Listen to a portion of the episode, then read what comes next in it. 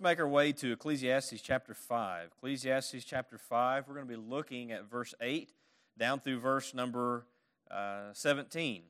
Chapter 5, verse 8 down through verse number 17. And uh, so we're coming through this chapter as we're coming expositionally through the book. And uh, Solomon is going to take us into a subject of money and wealth and um, uh, acquiring it, or really the love of money, essentially, is what he expounds upon. And uh, what he shows us really is, and that's the title of the message tonight, is that money is meaningless without God. Money is meaningless without God. So let's read our text and then we'll dive into this together. Notice in verse 8, he says, If you see in a province the oppression of the poor and the violation of justice and righteousness, do not be amazed at the matter. For the high official is watched by a higher, and there are yet higher ones over them. But this is gain for a land in every way, a king committed to cultivated fields. He who loves money will not be satisfied with money, nor he who loves wealth with his income. This also is vanity. When goods increase, they increase who eat them. And what advantage has their owner but to see them with his eyes? Sweet is the sleep of a laborer, whether he eats little or much, but the full stomach of the rich will not let him sleep. There is a grievous evil that I have seen under the sun. Riches were kept by their owner to his hurt, and those riches were lost in a bad venture. And he is father of a son, but he has nothing in his hand. And as he came from his mother's wombs, he, he shall go again, naked as he came, and shall take nothing for his toil that he may carry away in his hand. This also is a grievous evil. Just as he came, so shall he go. And what gain is there to him who toils for the wind? Moreover, all his days he eats in darkness, in much vexation and sickness and anger. When we look at this text, we see at the core of it is the, um, the topic or subject of wealth or money. And so, money is meaningless without God. That's our title, and that's what we see with this text. And really, when I think about that statement, money is meaningless. Just think about that statement for a moment. Money is meaningless. That sounds like an absurd statement, doesn't it? Nearly everything in life involves money in one way or another, or or possessions or, or, or whatever it is that we use to buy and sell, right? We work our jobs for the purpose of receiving a wage and getting money. We don't work for free, do we? Uh, at least that's not the, not the trend. Most people, they don't want to do that. Uh, we work our jobs for that purpose, but uh, we need money for the purpose of paying our bills, right? We need money to uh, pay for our home, for our air conditioning, our light bill, our water. We need money to buy food, water, and clothes, and anything else that we need for our home and family. And so, money, no matter what form of currency that may be, and that's varied throughout history, right? Uh, we would operate in dollars today. There's been times where it's been just precious stones or metals. Uh, in ancient times, livestock was your currency, and uh, that was the, the, the gauge of your wealth. But money, no matter what form of currency it is, it's interwoven into our life. It is a great necessity to life. If you don't have any money at all, it's going to be near impossible to live. You have to be able to uh, purchase and take care of your needs, right? Now, looking at our world, we can see this necessity. And it is true, it's a necessity. And while money has a specific purpose for life in this world, money really is vain without viewing it and using it in the right way. And the right way to view and use money is through the lens of God's purposes and provisions in life.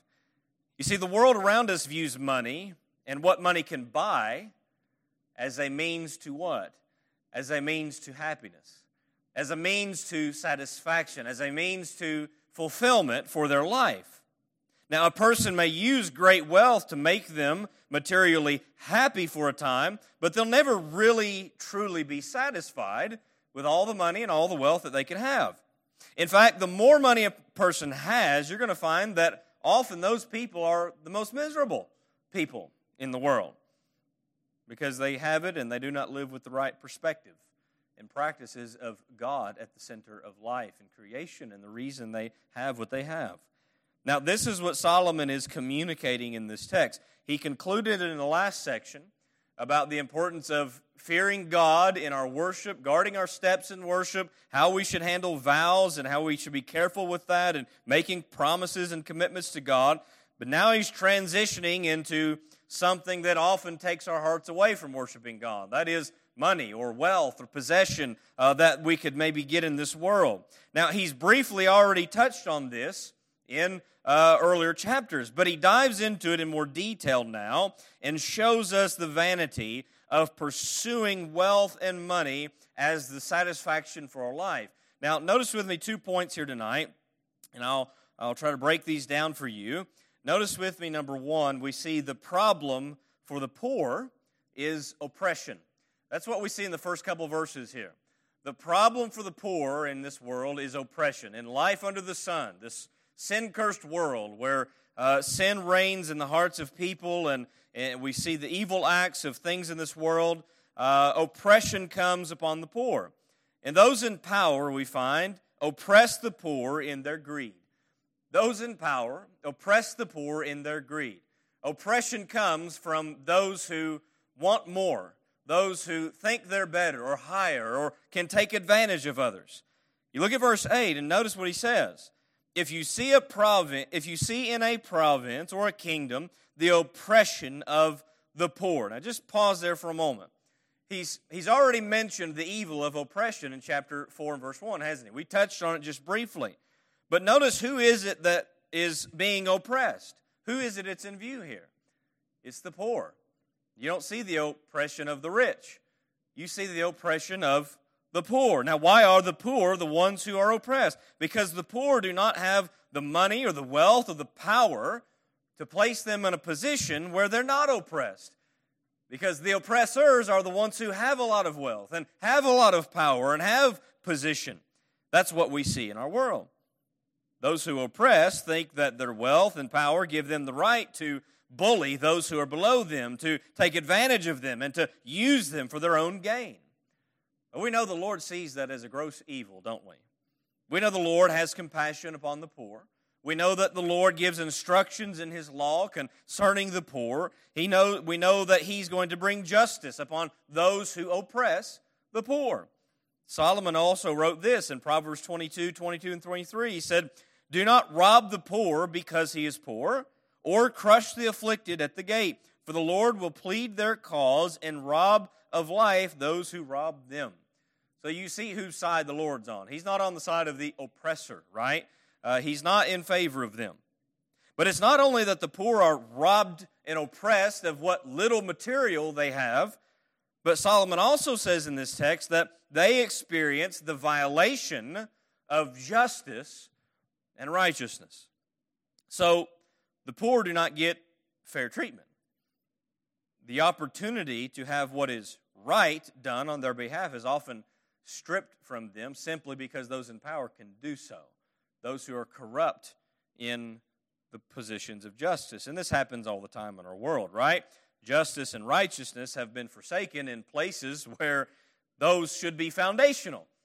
You go backwards to chapter number 3 and verse 16, we saw that, right? Solomon already wrote. He said, I saw under the sun in the place of justice, even there was wickedness. In the place of righteousness, even there was wickedness.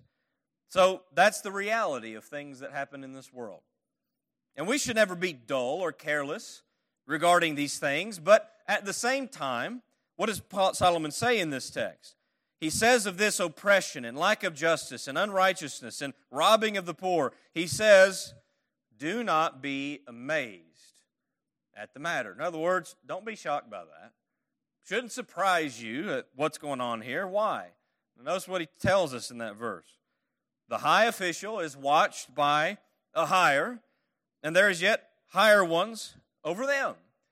What's he describing here? Basically, a, a hierarchy, a leveled uh, form of corrupt system, right?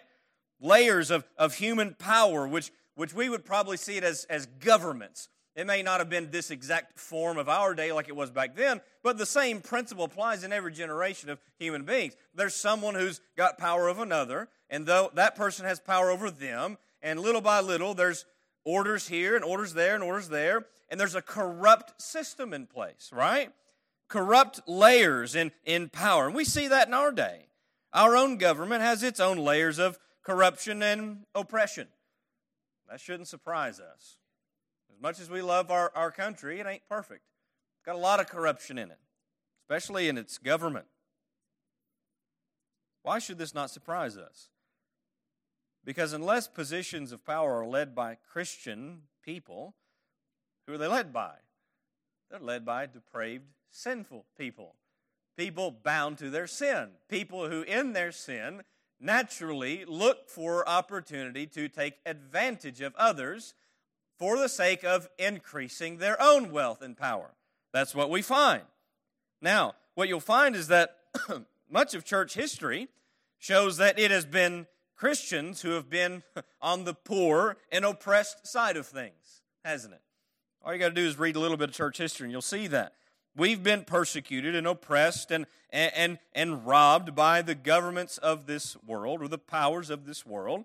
And so Peter wrote a similar truth to the Christians in 1 Peter 4:12. He said to them, "Beloved, do not be surprised at the fiery trial when it comes upon you to test you, as though some strange thing were happening to you. Now, we think of that text and we may think of any fiery trial we experience, right? But for the Christians in that day, what was the fiery trial they were experiencing at that time? It was oppression and persecution. So Peter says, Don't be surprised by this. Don't be surprised by this. Now, now, now the, so this is this is good application for us. They were to know it's going to happen. This is part of what happens in the world. You come on down to verse nine, and Solomon says, "But this gain for a land, this is gain for land in every way. A king committed to cultivated fields." And I read that verse. I thought, well, what in the world is he talking about there? Well, I'm not alone because most Bible scholars throughout history have looked at this verse and they still don't know exactly what it means. There's, a, there's an idea, to, idea here that we can gain from context, I think, but the original meaning of the Hebrew is somewhat cryptic, the original language. Because at, at first it seems that Solomon says, okay, it's all right for oppression to exist. That's not what he's saying. In context, what he's saying is that he's not condoning oppression mentioned, but he's giving a general observation of a bigger picture of a land that's ruled by a king, albeit an oppressive king. While many kings have been oppressive, there is gain for that land in the sense that there is order and structure in the land. Orderly rule, even though it may be oppressive, it's better than anar- anarchy and chaos. The king, as well as the poor, they are dependent upon uh, the, the fruit of the land. And, and so the poor have a role in that, the king has a role in that, and there is a system in place there by which both of them need the fruit of the land. So, really, in the end, both the rich king and the poor servants are dependent on the same source for their sustenance in life. Really puts us all on an equal playing field, doesn't it? King's got to eat, the poor's got to eat, and guess where all food comes from? The land and God who gave it. Proverbs 22 2 says, The rich and the poor meet together, the Lord's maker of them all. So, with that in view, they are equal before God as their creator, thus showing the evil of oppression. But being in this position of poverty, okay, this is where we see the tie into money and wealth and pursuing it. Being in a position of poverty often is the spark that drives a person to want great wealth simply for the fact that they refuse to live in oppression anymore. Now, certainly, there is nothing wrong with seeking to better your life financially. But the motive and intent must be considered as we'll see through this entire text. Notice with me, number two, I want you to see the pursuit of wealth is a deception. The pursuit of wealth is a deception. I want to qualify this point by saying that wisely stewarding your income, wisely saving and investing is not wrong. All right? That is not a deception. But to do so in pursuit of true satisfaction of life is. If you think that accumulating more wealth and gaining more is what's going to satisfy you in life, you're greatly deceived. It's not. It's just not. So there's a few things that Solomon points out here about the deception of this person who pursues wealth in life under the sun as if that's what's going to satisfy him, that's what's going to complete his life. He says it real plainly. Letter A, firstly, wealth does not satisfy a person. He, he just outright says it in verse 10.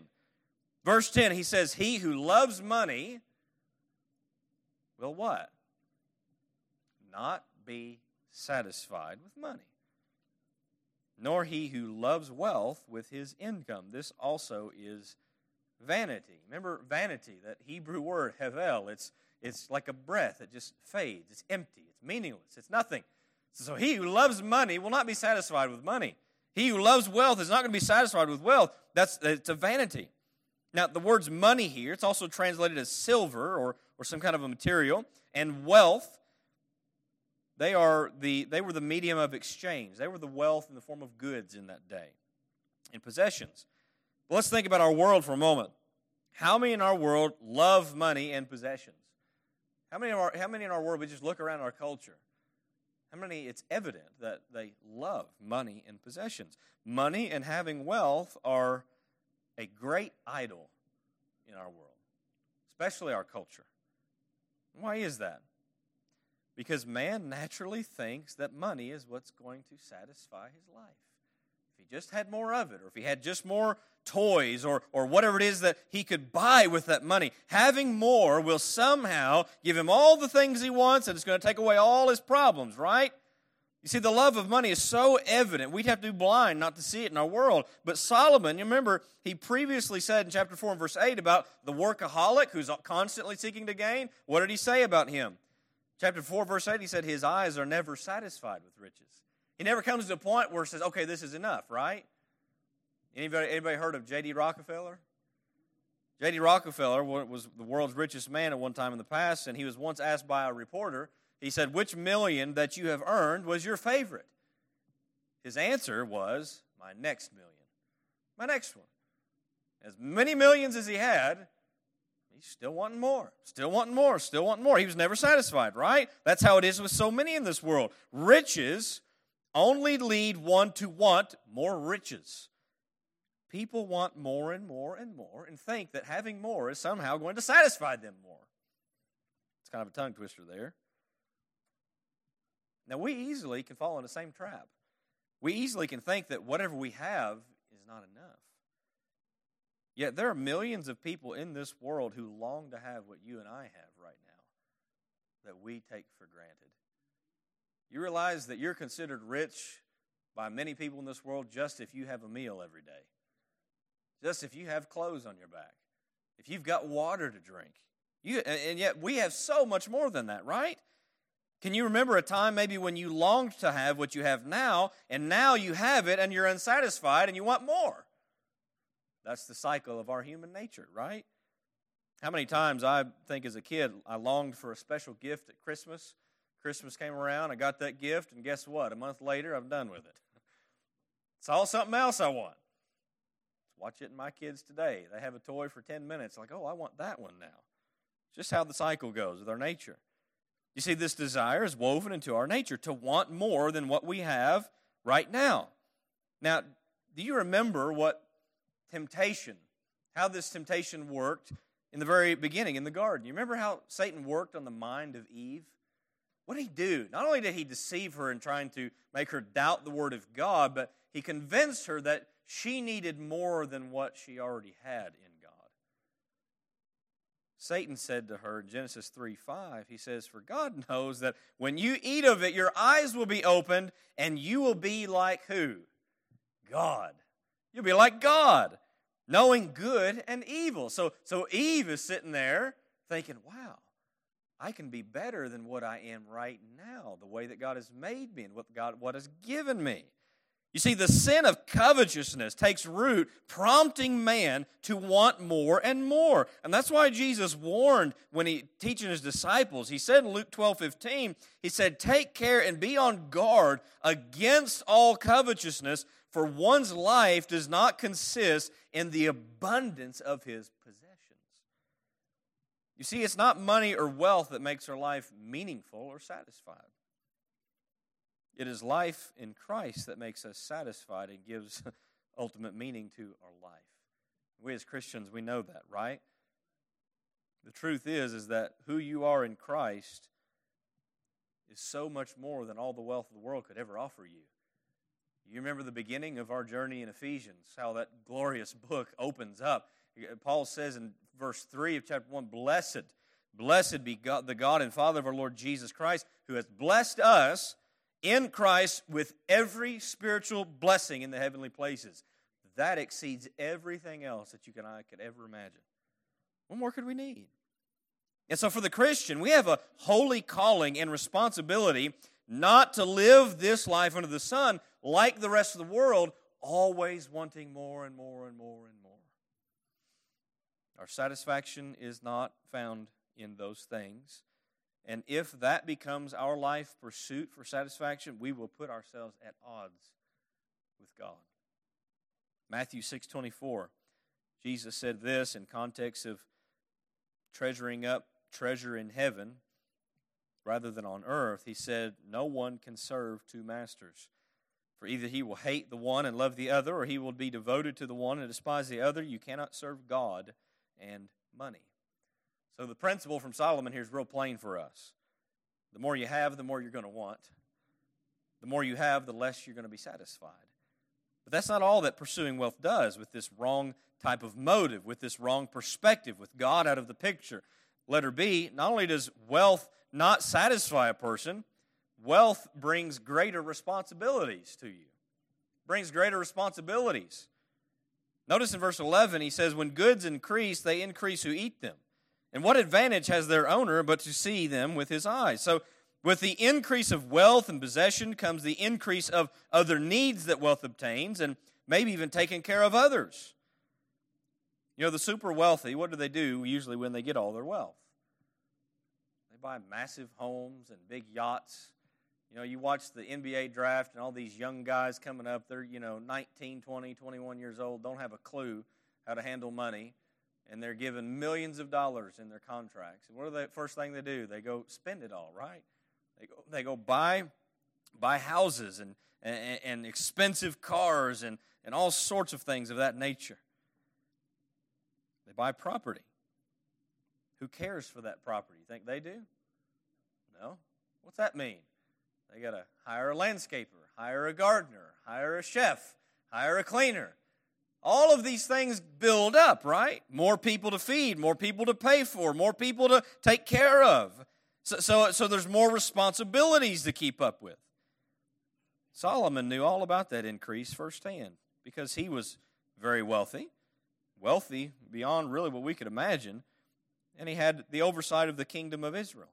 Just to give you an illustration, I'm going to read 1 Kings 4, 22 through 28. I think I might have put 2 Kings in your notes, but I was double checking my references, and I'm glad I did. It's First Kings instead of Second Kings. Otherwise, I'd been telling you I messed up. And technically, I did mess up. I'm just glad I found my mistake. First Kings 4, you look at verse 22 through verse 28. Listen to this. The wealth, just think about the wealth and responsibility that comes with it, with this kingdom management in Solomon. Solomon's provisions for one day was 30 cors of fine flour and 60 cors of meal, 10 fat oxen and 20 pasture fed cattle, a 100 sheep, besides deer, gazelles, roebucks, and fattened fowl. For he had dominion over all the region west of the Euphrates, from uh, Tiphsah to Gaza over all the kings west of the Euphrates, and he had peace on all sides around him. And Judah and Israel lived in safety from Dan even to Beersheba, every man under his vine and under his fig tree all the days of Solomon. Solomon also had 40,000 stalls of horses for his chariots and 12,000 horsemen. And those officers supplied provisions for King Solomon and for all who came to King Solomon's table, each one in his month. They let nothing be lacking. Barley also, and straw for the horses, and swift steeds they brought to the place where it was required, each according to his duty. If you really go through and break all of that down, it's just beyond really what we could fathom. All the responsibilities that come with all this wealth that he's overseeing. So, the increase of responsibilities, you understand, the only advantage here is Solomon says is really that he gets to see this with his eyes, meaning I can look at all that and say, that's mine. That's really the only advantage. That's really a pride thing, isn't it? But is it really worth it? I was reading one illustration. I'm not aware of this particular quarterback, but Bernie Kosar, who was he, he used to be a star quarterback in the NFL. He made tens of millions of dollars in his playing career, and yet he had to file for bankruptcy. A reporter asked him about this, and he revealed that there was a time during his life when he was paying 60 cell phone bills when he only needed one for himself, but this is all the other people that he's caring for, taking care of. In addition to that, he ended up facing divorce, attorney fees, the IRS. Former teammates needed his financial help. He went through an economic recession and so forth. Needless to say, the increase of his wealth created greater responsibilities and challenges to his life. That leads to what Solomon says next. Letter C wealth can increase life's problems, not only responsibilities, but life's problems. Now, life has plenty of problems already, doesn't it? Doesn't it? Job said, Man that's born of woman is a few days and full of what? Trouble. All kinds of problems in life. Some think that if they just had more wealth and money, all those problems would disappear. That's the way our world thinks, right? You ever heard that saying, more money, more problems? It's true. A lot of truth in that. Look at verse 12. Notice what Solomon says in our text.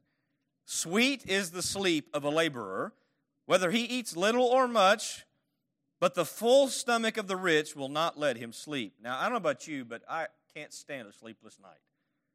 It's uncomfortable. It's no fun, right? We've probably all had them at some point or another. Maybe our mind wouldn't shut up or shut off, or we're worried about something, or we're just not feeling good. But Solomon says here that the one who works hard and the laborer, he sleeps well whether he eats little or much. Now, why does this laborer sleep well? Because he has worked hard and he is content with what he has.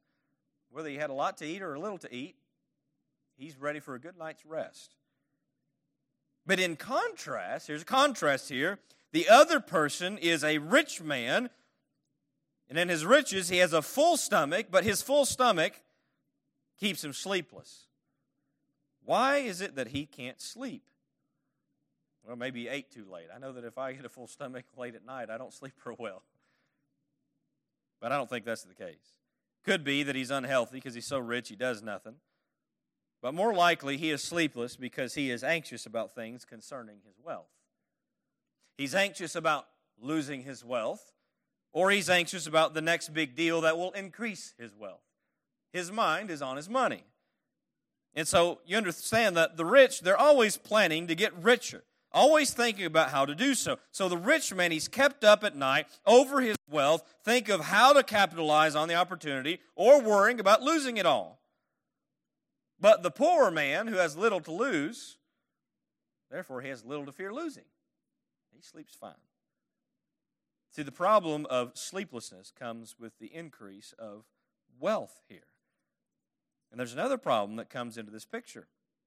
Kind of ties together, really.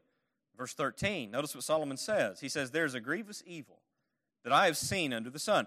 Riches were kept by their owner to his hurt, and those riches were lost in a bad venture. Now, here we see the reality, probably, of what kept this man up at night coming to pass in his own life. He held on to his riches to his hurt. As a result of holding on to his riches, they caused him great pain. You understand that hoarding riches does not help you, it actually hurts you. Wealth is meant to be stewarded wisely and generously. Now, this doesn't mean that the wealthy should just give everything away. That's not at all what he's talking about. But stewarding it to help others is a wise way to use it, especially if you're a Christian, right? Paul said to the Ephesian church in Acts 20, verse 35, he said, In all things I have shown you that by working hard in this way we must help the weak and remember the words of the Lord Jesus, how he himself said, it is more blessed to give than to receive. Now we know what the result of this man who chose to build new barns and hoard his wealth was. What was the result of his endeavor? We read Luke chapter number 12, verse 16 through 21 for a moment. And here's where Jesus, this is the, the, the latter part of where we see Jesus warned about not giving, guarding against all covetousness, because your life does not consist in the possessions, right? But here he tells them this parable about the rich man. He says, The land of a rich man produced plentifully. Verse 16, verse 17. And he thought to himself, What shall I do? For I have nowhere to store my crops. And he said, I will do this I will tear down my barns and build larger ones. And there I will store all my grain and my goods. And I will say to my soul, Soul, you have ample goods laid up for many years. Relax, eat, drink, and be merry. God said to him, Fool, this night your soul is required of you, and the things you have prepared, those and the things you have prepared, whose will they be? So is the one who lays up treasure for himself and is not rich towards God.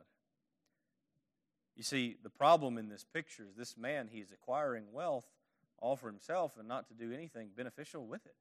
He just wants to hoard it, right? And really, in hoarding it, what's he do? We find with this man in Solomon's case in this text, those riches were lost in a bad, bad venture. That sounds like a big problem to me. Maybe the market collapsed. Maybe a recession hit. Maybe he had a bad business decision. Maybe he gambled it and lost it. A bad venture can happen to anyone. And here we find it happens to this rich man, causing him to lose it. You know, the uh, interesting statistic I read too is that within two years of leaving professional football, nearly 78% of players are bankrupt or are in financial distress after making millions. Some bad ventures are simply financial irresponsibility. Sometimes that's what it boils down to. But regardless, the point here is that if you treasure yourself in your riches and your wealth, you're not guaranteed you're going to keep it. Bad ventures happen. And that's what he's pointing out here. And as a result of this problem, it leads to another problem. They stack on top of each other. In verse 14b, notice he says, he read, we read, and he is a father of a son, but he has nothing in his hand. What's that mean? He has a family to provide for, and yet he has nothing to give them or to leave to them. Now, biblical principle of good stewardship is being able to leave an inheritance to your children, but not only to your children's children. Proverbs 13 22, a good man leaves inheritance to his children's children, but the sinner's wealth is laid up for the righteous. So you see that it's not wrong to save and invest and to have money and wealth to give. It is wrong in how you use it and whether your heart is in it. So, because his heart was set upon his own wealth, he brought great problems upon himself. And this really is the central this is the central thing. It is the love of money, the love of wealth, that this is where your heart is. This is where your dependence is. This is where your satisfaction is. This is what Paul warned Timothy about to tell them in his church. He said, The love of money is the root of all kinds of evil. It is through this craving, this craving, this desire that some have wandered away from the faith and pierced themselves with many pangs or problems. So we see wealth, increased wealth, can bring, it can increase life's problems. But notice with the letter D, and this is kind of the icing on the cake for all that Solomon's writing here regarding this love of money, wealth is never permanent. Wealth is never permanent. You notice about this rich man, his wealth, he lost it in a bad venture it was not a true security because his wealth is not permanent. You know, sometimes we look at our savings accounts or retirement accounts and we think, oh, that's, that's what I'm leaning on. Well, you know, the market could crash, you could lose a lot of it. You might have a big emergency and you have no choice but to use it. It's not guaranteed, it's not permanent, right? That's why we live day by day, right? Trust the Lord day by day. Verse 15, notice what he says as he came from his mother's womb, speaking of this rich man, he shall go again, naked as he came, and shall take nothing for his toil that he may carry away in his hand. Anybody ever seen a baby born? And when they're born, they got a bundle of cash in their hand to pay the hospital bill. I wish, man, baby deliveries are expensive. Anyone ever seen a hearse pulling a trailer of money? Valuable items behind it. Hearses don't have hitches, do they? If they do, I don't know what for, but maybe someone out there's done that. We leave this world just as we came into it with nothing. Nothing. We've all read about and heard about in the news that tragic accident that happened with those that were in that sub going down to see the Titanic. You know, you had a, you know what the fee was to get on that boat or get on that sub? Quarter of a million dollars. $250,000 to go down there. Now, if you're a billionaire and a millionaire and you can afford that, that's might be light money for you if you've got a lot of money to use. But here's here's the here's the tragic truth. I, I hate what happened to them, and I hate to see so many people using that as an occasion to make fun of them. It should not be that way.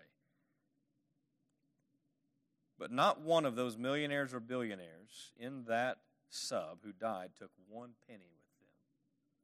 Not one. It's all left here and they're gone. They're gone. Money and wealth are not permanent, they leave us in one way or another. That's why Solomon says in Proverbs 23 4 through 5 Do not toil to acquire wealth. Be discerning enough to desist. When your eyes light on it, it is gone for suddenly it sprouts wings, flying like an eagle towards heaven. Flying like an eagle towards heaven. That's how life works. Especially once you had, have kids. All your money just goes out the window. You wonder where'd it go? Diapers, wipes, all that sort of thing, toys, whatever. But it's not just kids, it's, it's everything else doctor's appointments, groceries, everything. Money doesn't stay with us. It's meant to be used, right? And so, with this in mind, Solomon says in verse 16, This also is a grievous evil. Just as he came, so shall he go. And what gain is there with him who toils for the wind?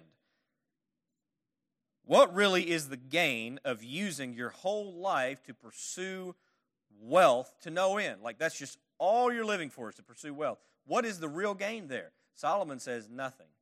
It's like trying to grab the wind, you can't hold on to it. Nobody's ever able to capture the wind. It's like Jesus said, Mark 8:36, "For what does it profit a man to gain the whole world and forfeit his soul?" And that's really what it boils down to. God created us in this life under the sun with a soul that will live beyond this life. A soul that will live beyond this life. So striving after money and wealth as if it's the meaning of life, that really is a waste of life. It's chasing the wind, never satisfying the soul. And so, thus, Solomon says in verse 17, Moreover, all his days, this is the rich man, all his days he eats in darkness, in much vexation and sickness and anger. Doesn't that sound like a happy guy? Not at all, not even close. He sits and eats in darkness, in much vexation and sickness and anger. He's sick. He's lost it all. He he looked, worked to acquire wealth and lost it all, and it makes him sick because that's what his life is wrapped up in. It's all about his wealth.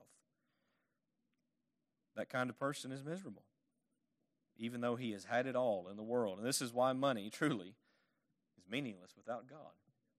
It's empty. It's a tool in this world, but it's meaningless without God. And so, this is Solomon's plain observation of life under the sun. He knew all about being rich and wealthy.